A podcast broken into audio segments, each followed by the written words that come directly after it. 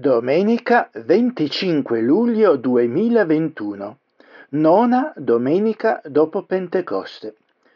Stoltezza contrapposta a intelletto, cioè stupidità contrapposta a intelligenza, è la diagnosi netta e impietosa che Dio nella sua parola fa non solo di chi vive come se egli non esistesse, ma pure di chi non si conforma alla sua volontà rivelata pur dichiarandosi credente. Ascoltare la parola di Dio, comprenderla e applicarla nella nostra vita è ciò che vogliamo fare nel servizio di culto di cui in questo momento vogliamo averne l'opportunità. Liberandoci da ogni distrazione, prepariamo il nostro cuore e la nostra mente in vista dell'azione.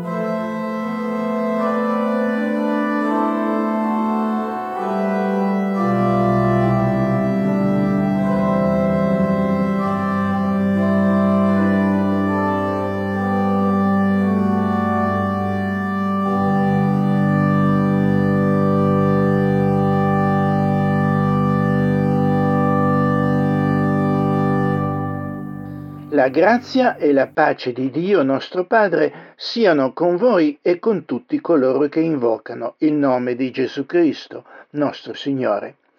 Il nostro aiuto è nel nome di Dio che ci ha creati e ci salva in Cristo Gesù, nostro Signore. Amen. Dice il Salmo 65, Beato chi sceglierai e accoglierai, perché egli abiti nei tuoi cortili noi ci sazieremo dei beni della tua casa, delle cose sante del tuo Tempio. Preghiamo. Onnipotente Dio, che vuoi fare dello Spirito nostro un Tempio a te consacrato, ispiraci la vera adorazione affinché tutti gli atti del nostro culto ti siano accettabili. Per Gesù Cristo, nostro Signore. Amen. Thank you.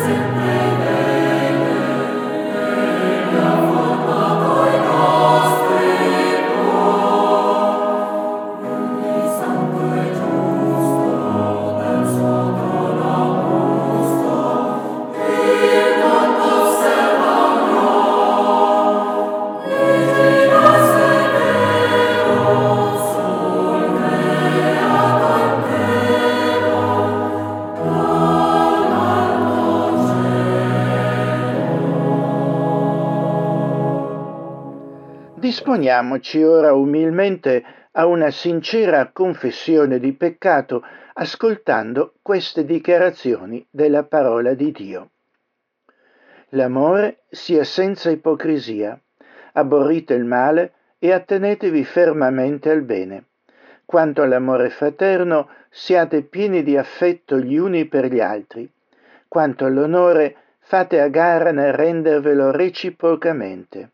Quanto allo zelo, non siate pigri, siate ferventi nello spirito, servite il Signore, siate allegri nella speranza, pazienti nella tribolazione, perseveranti nella preghiera, provvedendo alle necessità dei santi, esercitando con premura l'ospitalità. Benedite quelli che vi perseguitano, benedite e non maledite. Rallegratevi con quelli che sono allegri, piangete con quelli che piangono. Abbiate tra di voi un medesimo sentimento, non aspirate alle cose alte, ma lasciatevi attrarre dalle umili. Non vi stimate saggi da voi stessi. Preghiamo. Dio giusto e santo, ci umiliamo riconoscendo quanto spesso ci dimentichiamo di te, di ciò che tu vuoi da noi e di ciò che ti abbiamo promesso. Quanto è grande in noi la presunzione della nostra saviezza, il cattivo uso dei doni che ci largisci, l'attaccamento per le illusioni della vanità. Quanto orgoglio nel nostro pensiero, impurità nel nostro cuore, egoismo nelle nostre opere, rifiuto nella nostra vita di vincere il male con il bene. Aiutaci a comprendere quanto è grande la nostra colpa e insegnaci ad abbandonarci con fiducia a colui che nella sua vita e nella sua morte ci ha manifestato il tuo amore. Fa che ci sentiamo perdonati nel suo sacrificio e che abbiamo pace con te, glorificando il nome tuo con una vita di riconoscenza, di amore e di santità. Te lo chiediamo per i meriti di Gesù Cristo, il nostro Salvatore, benedetto in eterno. Amen. Dice la parola del Signore, poiché Gesù ha un sacerdozio che non si trasmette, perciò egli può salvare perfettamente quelli che per mezzo di lui si avvicinano a Dio, dal momento che vive sempre per intercedere per loro. Confermi, Signore, mediante il suo Spirito, la certezza della sua grazia a tutti voi che cercate in Cristo la vostra salvezza e la vostra pace. I vostri peccati vi siano rimessi nel nome del Padre, del Figlio e dello Spirito Santo. Amen.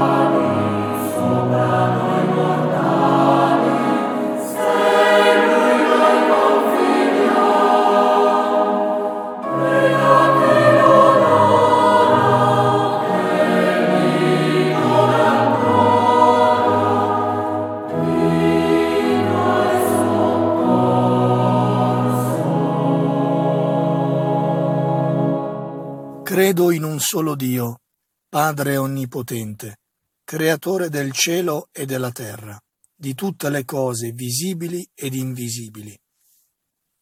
Credo in un solo Signore, Gesù Cristo, unigenito Figlio di Dio, nato dal Padre prima di tutti i secoli, Dio da Dio, luce da luce, Dio vero da Dio vero, generato, non creato, della stessa sostanza del Padre. Per mezzo di lui tutte le cose sono state create. Per noi uomini e per la nostra salvezza discese dal cielo e per opera dello Spirito Santo si è incarnato nel seno della Vergine Maria e si è fatto uomo. Fu crocifisso per noi sotto Ponzio Pilato, morì e fu sepolto il terzo giorno è risuscitato, secondo le scritture, è salito al cielo, siede alla destra del Padre, e di nuovo verrà nella gloria per giudicare i vivi e i morti, e il suo regno non avrà fine. Credo nello Spirito Santo, che è Signore dalla vita e procede dal Padre. Con il Padre e il Figlio è adorato e glorificato e ha parlato per mezzo dei profeti. Credo la Chiesa, una, santa, universale e apostolica. Professo un solo battesimo per il perdono dei peccati, aspetto la risurrezione dei morti e la vita del mondo che verrà. Amen.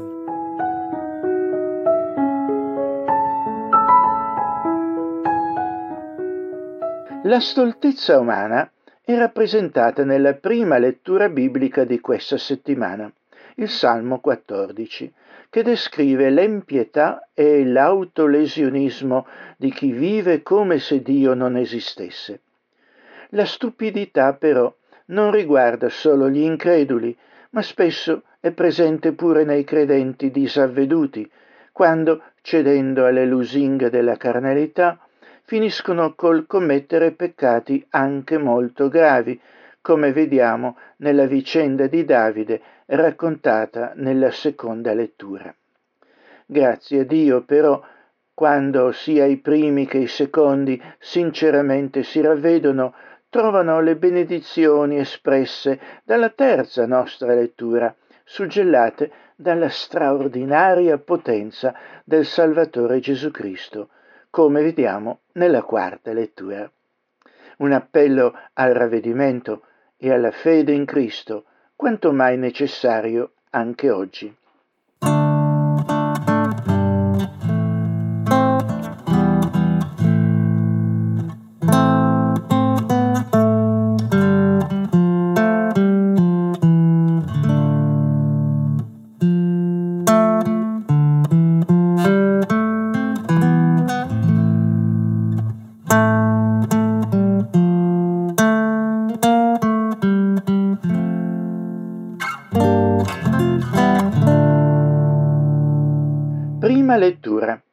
Salmo 14.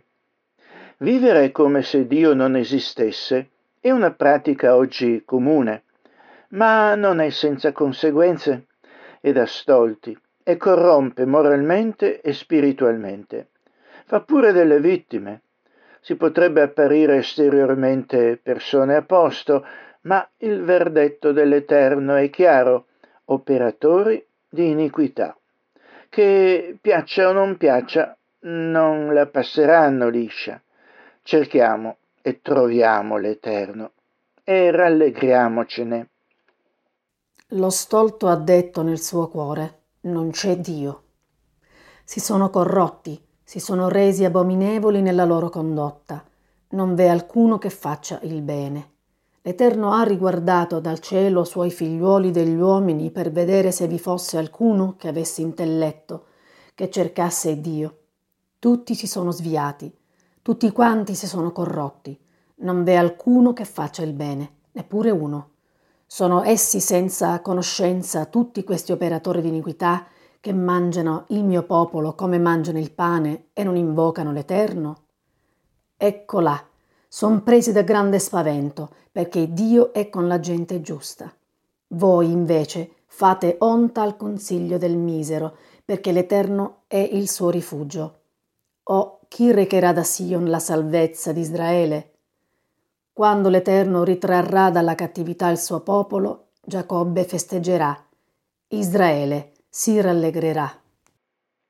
Dice il malvagio, certo Dio non c'è e non c'è più nessun che faccia il bene, ma di malvagi tale lo catene, li fan tremare ancora davanti a te o re dei re. Quando il Signore tra i suoi ritornerà, i santi suoi rifugio troveranno per la liberazione esulteranno, perché il Signore salverà con gran bontà. Seconda lettura. Dal secondo libro di Samuele, capitolo 11, dal versetto 1 al 15. Guerra contro gli Ammoniti e Davide si rende reo di adulterio e di omicidio. La Bibbia non è un libro celebrativo dei suoi santi. Essa è onesta, onesta sulla natura umana e non nasconde i fallimenti morali eh, del suo popolo. Il grande Davide si rivela qui un adultero e un assassino. Grazie a Dio però, egli se n'era avveduto. Persino infatti il più grande tra i peccatori può ravvedersi e trovare perdono e cambiare la sua vita. Non potrà evitare le conseguenze terrene del suo malfare, certo, ma Dio lo riabilita. Davide diventa qui un esempio di ravvedimento e di ristabilimento nella grazia. Dio inoltre fa cooperare il bene, alla fine, anche i nostri fallimenti. Ora avvenne che l'anno seguente, nel tempo in cui i re sogliono andare alla guerra, Davide mandò Joab con la sua gente, con tutto Israele, a devastare il paese dei figliuoli di Ammon e ad assediare Rabba ma Davide rimase a Gerusalemme. Una sera Davide, alzatosi dal suo letto, si mise a passeggiare sulla terrazza del palazzo reale e dalla terrazza vide una donna che si bagnava e la donna era bellissima. Davide mandò ad informarsi chi fosse la donna e gli fu detto è Bathsheba, figliuola di Eliam, moglie di Uria, l'Itteo. E Davide inviò gente a prenderla ed ella venne da lui ed egli si giacque con lei. Che si era purificata della sua contaminazione, poi ella se ne tornò a casa sua. La donna rimase incinta e lo fece sapere a Davide, dicendo: Sono incinta. Allora Davide fece dire a Joab: Mandami Uria, l'Itteo. E Joab mandò Uria da Davide. Come Uria fu giunto da Davide, questi gli chiese come stessero Joab ed il popolo e come andasse la guerra. Poi Davide disse ad Uria: Scendi a casa tua e lavati i piedi. Uria uscì dal palazzo reale e gli furono portate appresso delle vivande del re. Ma Uria dormì alla porta del palazzo del re con tutti i servi del suo signore e non scese a casa sua. E come ciò fu riferito a Davide, gli fu detto, Uria non è sceso a casa sua. Davide disse ad Uria, non vieni tu di viaggio, perché dunque non sei sceso a casa tua? Uria rispose a Davide, l'arca, Israele e Giuda abitano sotto le tende. Joab, mio signore, e i suoi servi sono accampati in aperta campagna. E io me ne entrerei in casa mia per mangiare e bere e per dormire con mia moglie? Com'è vero che tu vivi e che vive l'anima tua, io non farò tal cosa. E Davide disse ad Uria, trattieniti qui anche oggi, e domani te lascerò partire. Così Uria rimase a Gerusalemme quel giorno ed il seguente. E Davide lo invitò a mangiare e a bere con sé e lo ubriacò. E la sera Uria uscì per andarsene a dormire sul suo lettuccio coi servi del suo signore, ma non scese a casa sua. La mattina seguente Davide scrisse una lettera a Joab e gliela mandò per le mani d'Uria.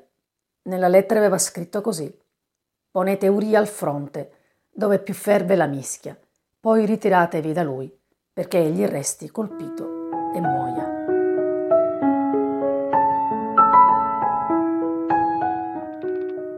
Giovanni, capitolo 6, dal versetto 1 al 21. La moltiplicazione dei pani e poi Gesù cammina sul mare. Quel poco che abbiamo può sembrarci irrilevante e spesso questo ci scoraggia e ci sembra inutile ciò che facciamo per il Signore. Se però pure quel poco lo mettiamo nelle mani di Gesù, glielo affidiamo, sarà Lui a moltiplicarlo per la gloria di Dio e il beneficio di tanti, e persino ne avanzerà. E quanto troviamo nel brano del Vangelo di questa domenica, associato all'episodio di Gesù che cammina sulle acque. Quel che Gesù poteva fare spaventa i suoi discepoli, ma attraverso di questo egli rivela la sua identità. identità. Difatti egli li rassicura con sono io, non temete, espressione in cui si nasconde l'io sono, il nome di Dio, che vuole esserci amico e padre. Dopo queste cose, Gesù se ne andò all'altra riva del mar di Galilea, che è il mar di Tiberiade, e una gran moltitudine lo seguiva, perché vedeva i miracoli che egli faceva sugli infermi. Ma Gesù salì sul monte e qui vi si pose a sedere coi suoi discepoli. Or la Pasqua, la festa dei Giudei, era vicina. Gesù dunque, alzati gli occhi e vedendo che una gran folla veniva a lui, disse a Filippo, Dove compreremo noi del pane perché questa gente abbia da mangiare? Diceva così per provarlo, perché sapeva bene quel che stava per fare. Filippo gli rispose, Duecento denari di pane non bastano perché ciascun di loro ne abbia un pezzetto. Uno dei suoi discepoli, Andrea, fratello di Simon Pietro, gli disse V'è qui un ragazzo che ha cinque pani d'orzo e due pesci. Ma che cosa sono per tanta gente? Gesù disse Fateli sedere. Or verrà molt'erba in quel luogo. La gente dunque si sedette ed erano circa cinquemila uomini. Gesù quindi prese i pani e dopo aver rese grazie li distribuì alla gente seduta. Lo stesso fece dei pesci, quanto volevano. E quando furono saziati, disse ai suoi discepoli, raccogliete i pezzi avanzati, che nulla se ne perde. Essi quindi li raccolsero ed empirono dodici ceste di pezzi, che di quei cinque pani d'orzo erano avanzati a quelli che avevano mangiato. La gente dunque, avendo veduto il miracolo che Gesù aveva fatto, disse, Questi è certo il profeta che ha da venire al mondo. Gesù quindi, sapendo che stavano per venire a rapirlo per farlo re, si ritirò di nuovo sul monte, tutto solo. E quando fu sera, i suoi discepoli scesero al mare e montati in una barca si dirigevano all'altra riva, verso Capernaum. Già era buio e Gesù non era ancora venuto a loro e il mare era agitato perché tirava un gran vento. Or come ebbero avogato circa 25 o 30 stadi, videro Gesù che camminava sul mare e s'accostava alla barca ed ebbero paura. Ma egli disse loro, Sono io, non temete. Essi dunque vollero prenderlo nella barca e subito la barca toccò terra laddove erano diretti.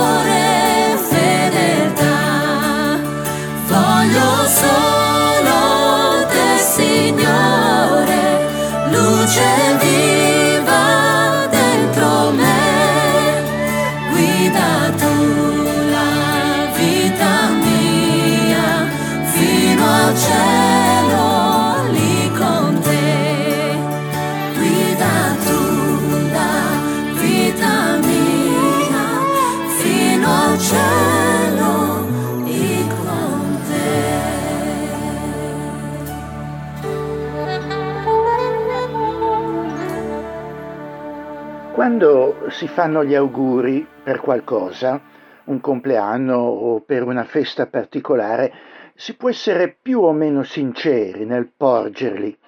Spesso si tratta però di vuote formalità o riflettere persino superstizioni come se fossero parole magiche. Il culto cristiano termina sempre con una benedizione, che è una frase augurale, un buon desiderio, un buon auspicio in favore dei partecipanti prima che ritornino alle loro case. La benedizione è l'augurio, potremmo dire, che il Signore Dio rivolge a coloro che, avendo partecipato al culto, hanno udito l'Evangelo, la gioiosa notizia della grazia e della salvezza in Gesù Cristo e che sono stati ricaricati nutriti spiritualmente dall'incontro con il Signore.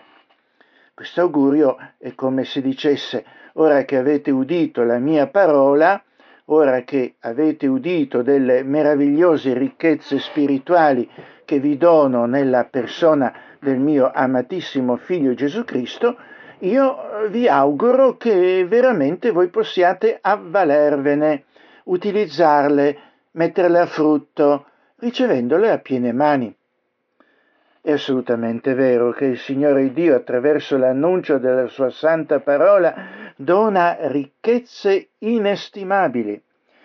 Quanti però effettivamente tendono le mani per riceverle, facendole proprie? Ahimè, la maggior parte di coloro che odono l'Evangelo, uscendo dalla porta della Chiesa, magari ben presto dimenticano ciò che hanno udito adesso non produce alcun cambiamento sostanziale nella loro vita. Io vi auguro che voi possiate portarlo a buon frutto, dice l'ultima parola che odono nel culto, ma tutto per loro spesso finisce lì. Immense ricchezze a disposizione lasciate inutilizzate, mai veramente accolte, spese, investite. Che tristezza che spreco lasciare così inutilizzati tali doni di grazia e d'amore. Ascoltiamo una di queste benedizioni, tratta dalla lettera dell'Apostolo Paolo ai cristiani di Efeso. Efesini capitolo 3, dal 14 al 21. Per questa cagione dico, io piego le ginocchia dinanzi al Padre, dal quale ogni famiglia nei cieli e sulla terra prende nome perché egli vi dia, secondo le ricchezze della sua gloria, d'esser potentemente fortificati mediante lo Spirito suo, nell'uomo interiore, e faccia sì che Cristo abiti per mezzo della fede nei vostri cuori, affinché, essendo radicati e fondati nell'amore, siate resi capaci di abbracciare con tutti i santi qual sia la larghezza, la lunghezza, l'altezza e la profondità dell'amore di Cristo, e di conoscere questo amore che sorpassa ogni conoscenza, affinché giungiate ad essere ripieni di tutta la pienezza di Dio. Ora, a colui che può, mediante la potenza che opera in noi, fare infinitamente al di là di quel che domandiamo o pensiamo, a Lui, sia la gloria nella Chiesa e in Cristo Gesù, per tutte le età, nei secoli dei secoli. Amen.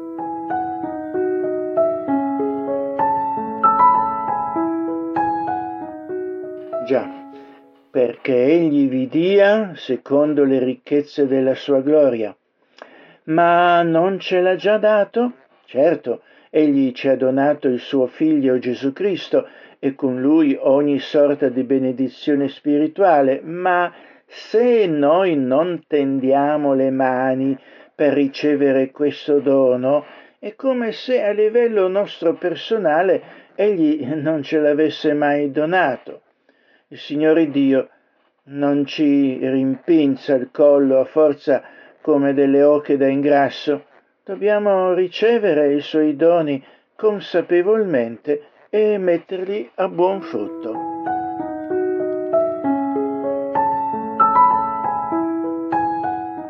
Come si fa a ricevere i doni della grazia di Dio in Gesù Cristo? Che cosa vuol dire tendere le mani verso di Lui? Significa avvalersi della possibilità, dello strumento della preghiera. Sì, la preghiera. Ecco l'importanza essenziale della preghiera. Di un uomo si può dire era un uomo di preghiera, oppure era una donna che pregava spesso e volentieri. Si dice come se si trattasse di una particolarità, di un dono che uno può avere e un altro no. Non ci rendiamo spesso conto però che la preghiera è lo strumento essenziale, l'essenziale strumento di comunicazione che ci permette di rapportarci a Dio e di ricevere i doni della sua grazia. Che cos'è la preghiera? È il canale di comunicazione che da noi raggiunge Dio. Se non c'è, se non esiste, se esso è ostruito, nessuno deve illudersi di ricevere alcunché da Dio. Per questo l'Apostolo dice senza fede è impossibile piacergli, perché chi si accosta a Dio deve credere che Egli è e che ricompensa tutti quelli che lo cercano. Notate bene, quelli che lo cercano, di quelli che lo cercano diligentemente attraverso la preghiera. A causa del nostro peccato, questo canale di comunicazione che ci unisce a Dio è bloccato, ostruito. Abbiamo ereditato questa ostruzione da chi ci ha preceduto, anzi spesso siamo ben contenti che questo canale di comunicazione con Dio sia interrotto, perché non vogliamo che Dio ci disturbi più di quel tanto. Quando però lo Spirito Santo di Dio, attraverso l'annuncio dell'Evangelo, ci fa prendere coscienza della nostra follia, della nostra condanna che noi giustamente meritiamo a causa della nostra ribellione a Dio e alle sue leggi, quando ci presenta Cristo come mezzo per cui i nostri peccati sono perdonati e siamo, grazie a Lui, riconciliati con Dio, allora le ostruzioni e le barriere tra di noi e Dio vengono abbattute e la vita, la linfa, la comunicazione torna ad essere non solo possibile, ma anche essenziale fra noi e il nostro Creatore. Avviene la stessa cosa quando torna la pace tra due persone che da tempo non si parlavano più. Che cosa meravigliosa quando torna il dialogo fra quelle due persone. Che cosa meravigliosa quando torna il dialogo, la preghiera, fra un'anima graziata e il suo creatore, l'eterno Iddio.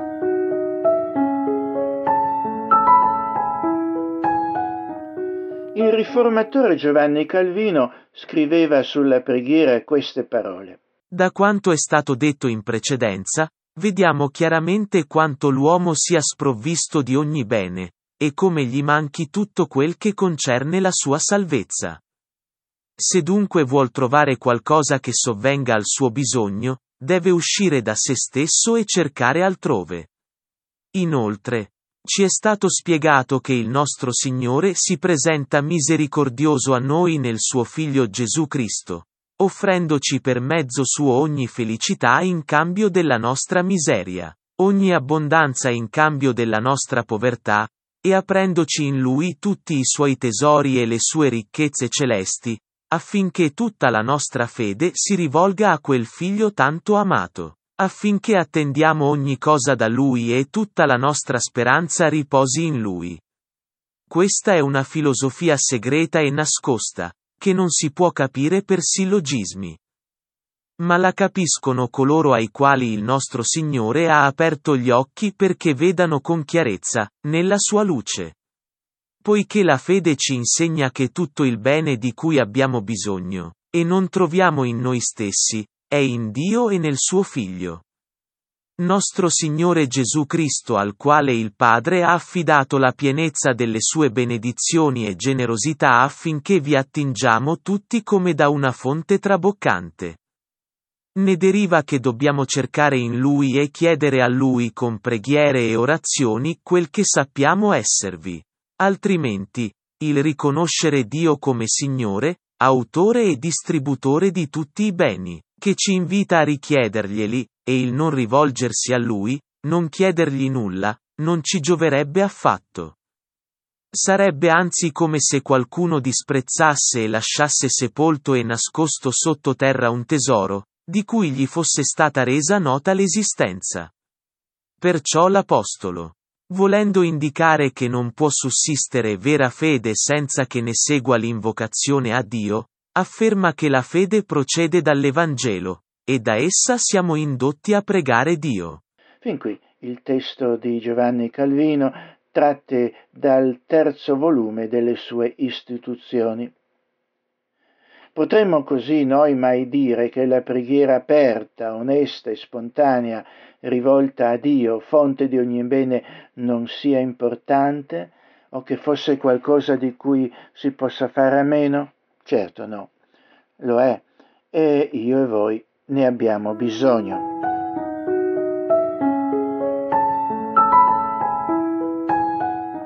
Essendo stati riconciliati con Dio attraverso la fede nell'opera di Gesù Cristo, allora dobbiamo imparare a pregare, imparare a rapportarci con Dio. Vorrei brevemente in questa occasione accennarvi alcune lezioni sulla preghiera che un uomo di Dio ha imparato e che dobbiamo fare nostre. In primo luogo dobbiamo essere nella giusta disposizione. A te, o oh Signore, io elevo l'anima mia, dice Salmo 25. La prima regola della preghiera è la giusta disposizione della nostra mente e del nostro cuore. È una conversazione con Dio. Dobbiamo essere consapevoli di chi è colui davanti al quale ci stiamo presentando. Dio, eh, consapevole nella sua maestà, grandezza e potere colui dal quale tutta la nostra vita dipende. Dobbiamo essere come si addice a un tale incontro, guai presentarci a lui con atteggiamento casuale. Nel pregare dobbiamo avere estremo rispetto e timore. Dobbiamo concentrare la nostra attenzione su di lui, applicarci liberi da ogni pensiero estraneo e distrazione a cui dobbiamo resistere con forza. Non è come se avessimo a che fare con un qualche uomo di poca importanza e, interrompia, e interrompiamo mentre lo preghiamo il filo del discorso e svolazzando qua e là. Dobbiamo bandire da noi ogni pensiero leggero e superficiale, ogni fantasticheria. Dobbiamo elevarci a Dio con purezza di cuore e di mente il gesto biblico di elevare le mani in alto durante la preghiera serve per renderci conto di essere molto lontani da Dio se non innalziamo i nostri sensi al cielo per avvicinarci a Dio. Poi dobbiamo, in secondo luogo, chiedere secondo la sua volontà. Questa è la fiducia che abbiamo in Lui dice la prima lettera di Giovanni, che se domandiamo qualche cosa secondo la sua volontà, egli ci esaudisce. Questo vuol dire non chiedere di più di quello che Dio ci permette. Egli certo promette di esaudire il desiderio dei credenti, ma non vuole dire che egli si pieghi ai nostri desideri più sbrigliati. Non si può importunare Dio con pretese arroganti e sconsiderate. La preghiera si fonda su ciò che Dio ha rivelato di se stesso e della sua volontà, che noi dobbiamo conoscere. Noi conosciamo la volontà di Dio conoscendo bene le sacre scritture. Ecco perché studiare la Bibbia è essenziale per ogni figlio di Dio. Nel pregare dobbiamo invocare l'aiuto dello Spirito Santo proprio per pregare come si conviene. In questo è Lui che ci è maestro, per farci formulare una preghiera adatta, governare i nostri sentimenti, mediare e regolare la preghiera. Dice la scrittura, lo Spirito viene in aiuto alla nostra debolezza perché non sappiamo pregare come si conviene. Ma lo Spirito intercede per noi con sospiri ineffabili e colui che esamina i cuori sa quale sia il desiderio dello Spirito, perché egli intercede per i santi secondo il volere di Dio. Questo in Romani 8. Nella preghiera, quindi, è necessario pure, terzo luogo, essere ispirati da un ardente desiderio, veramente persuasi che abbiamo bisogno di ciò che chiediamo, dal sentimento della nostra indegnità e bisogno. Ti ho supplicato con tutto il mio cuore, dice il Salmo 119, quanto più l'avversità, le difficoltà, il timore e altre tentazioni ci molestano, tanto più è libero l'accesso a Dio, come se egli ci chiamasse per nome. Borbottare o leggere preghiere per abitudine mentre il nostro cuore è freddo come, ge- come ghiaccio e non pensiamo a quello che chiediamo è abominevole. La nostra preghiera potrà magari essere confusa, ma non c'è nulla di peggio di una preghiera finta e formale. Viene chiusa così la porta ad ogni ipocrisia, astuzia e sofisma che gli uomini inventano per mentire a Dio. Costoro, dico, sono respinti lontano dal privilegio di invocare Dio, il quale promette di essere vicino a coloro che lo invocheranno con verità e afferma che coloro i quali lo cercheranno con tutto il loro cuore lo troveranno. Ma coloro che si compiacciono nelle loro impurità non mirano affatto a tutto ciò. Ecco perché la preghiera ben condotta richiede pentimento ed è insegnamento frequente nella scrittura che Dio non esaudisce gli ingiusti, ma che le loro preghiere sono esecrabili davanti a Lui, come i loro sacrifici. La necessaria e continua nostra preghiera deve essere ispirata dal senso costante della dipendenza da Dio. Chi dunque sa, si dispone a pregare, si penta dei suoi peccati e assuma lo stato d'animo e la disposizione di un povero mendicante, ma questo non può accadere senza pentimento. E questo vuol dire, quarto punto, riconoscere la nostra indegnità. Oh, oh, mio Dio, porgi il tuo orecchio, ascolta, apri i tuoi occhi e guarda le nostre desolazioni, la città sulla quale è invocato il tuo nome, perché noi non presentiamo le nostre suppliche davanti a te eh, per le nostre opere giuste, ma per le tue grandi compassioni questo in Daniele 9:18. Tutti coloro che si presentano davanti a Dio per pregare abbandonino ogni idea di gloria propria e si svestano di ogni concetto della propria dignità, lascino ogni fiducia in se stessi, rendendo nella loro umiltà tutta la gloria a Dio per non vacillare dinanzi al suo volto con la vana loro presunzione. L'inizio e la preparazione ad una giusta preghiera consistono nel richiedere il perdono con un'umile e sincera confessione dei nostri peccati. Non bisogna infatti sperare che la persona più santa del mondo ottenga qualcosa da Dio fino a che non sia gratuitamente riconciliata con Lui. E non può essere che Dio sia propizio se non a coloro ai quali perdona le loro offese. Dobbiamo quindi prima chiedere la grazia e la misericordia di Dio. Egli innalza i cuori a desiderare quel che più è importante, cioè che Dio ci accolga nella sua grazia e poi che manifesti il frutto di tale riconciliazione. Infine, quinto punto, fiducia, fiducia nell'esaudimento. Dice la Bibbia, perciò vi dico che tutte le cose che voi domanderete pregando, credete che le avete ricevute e voi le otterrete. Tutte le cose che domanderete in preghiera, se avete fede, le otterrete. Sentire, eh, queste sono sempre citazioni da Calvino, pur sentendoci veramente umiliati, avremo tuttavia il coraggio di pregare, sperando con fermezza di essere esauditi anche nel mezzo delle angosce più severe, affidandosi a quella bontà che li illumina, troviamo sollievo e tregua per sopportare ogni difficoltà e speriamo esito favorevole a liberazione. Una duplice disposizione d'animo è dunque essenziale per l'uomo, che egli gema per i suoi mali presenti e che sia angosciato al pensiero di quelli che gli possono accadere, ma che abbia ricorso a Dio senza dubitare che egli è pronto a stendere la sua mano per soccorrerlo.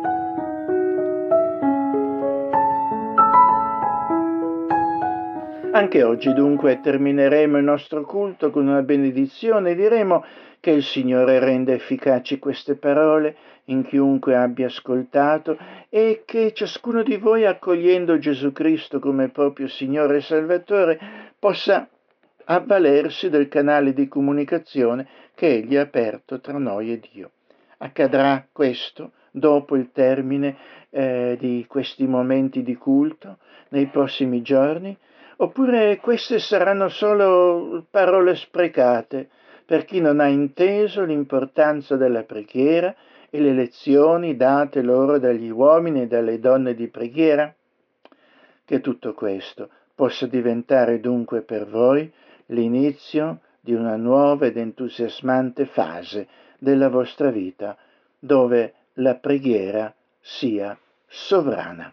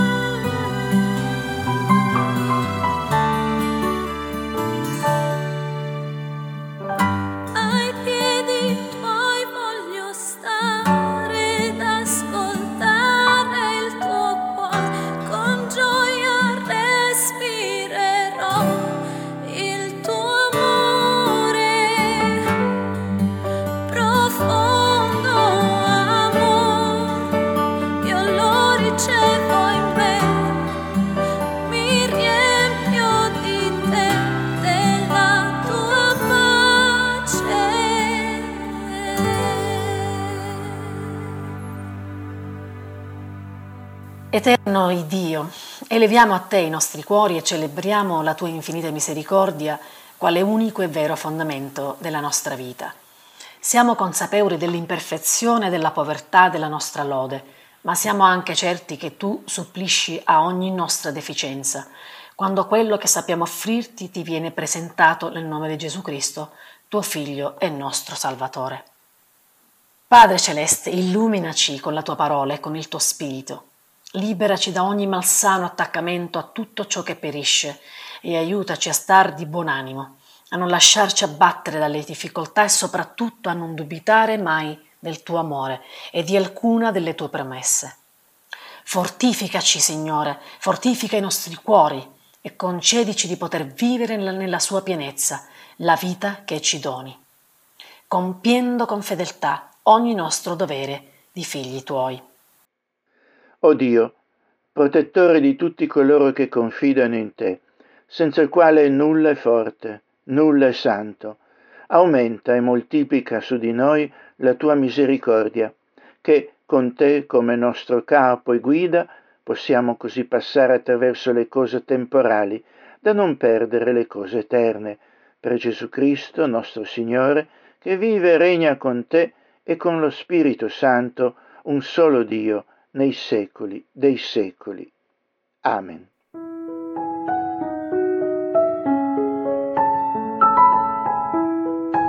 Padre d'amore, ti rendiamo grazie per questo culto e ti chiediamo che la tua bontà e misericordia ci permettano di dimorare nella tua casa per sempre.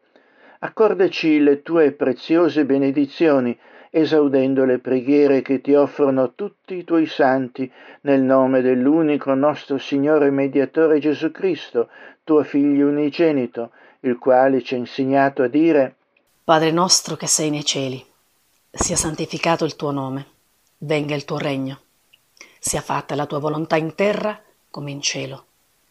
Daci oggi il nostro pane quotidiano e rimettici i nostri debiti, come anche noi li rimettiamo ai nostri debitori non esporci alla tentazione, ma liberaci dal maligno. Poiché tu è il regno, la potenza e la gloria, in sempiterno. Amen. L'Iddio della speranza vi riempia di ogni allegrezza e di ogni pace nella fede, onde abbondiate nella speranza mediante la potenza dello Spirito Santo. Andate in pace, ricordatevi dei poveri e degli afflitti, e l'Iddio della pace sia con tutti voi, ora e sempre. Amen, Signore. Amen.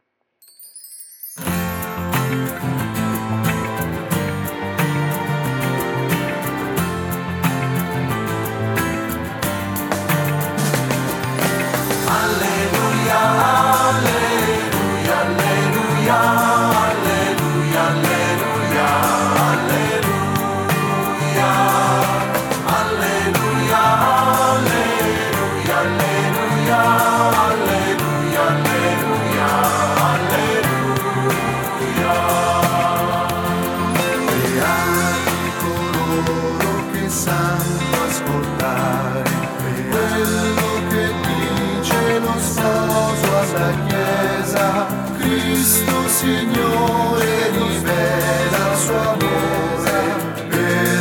la Chiesa.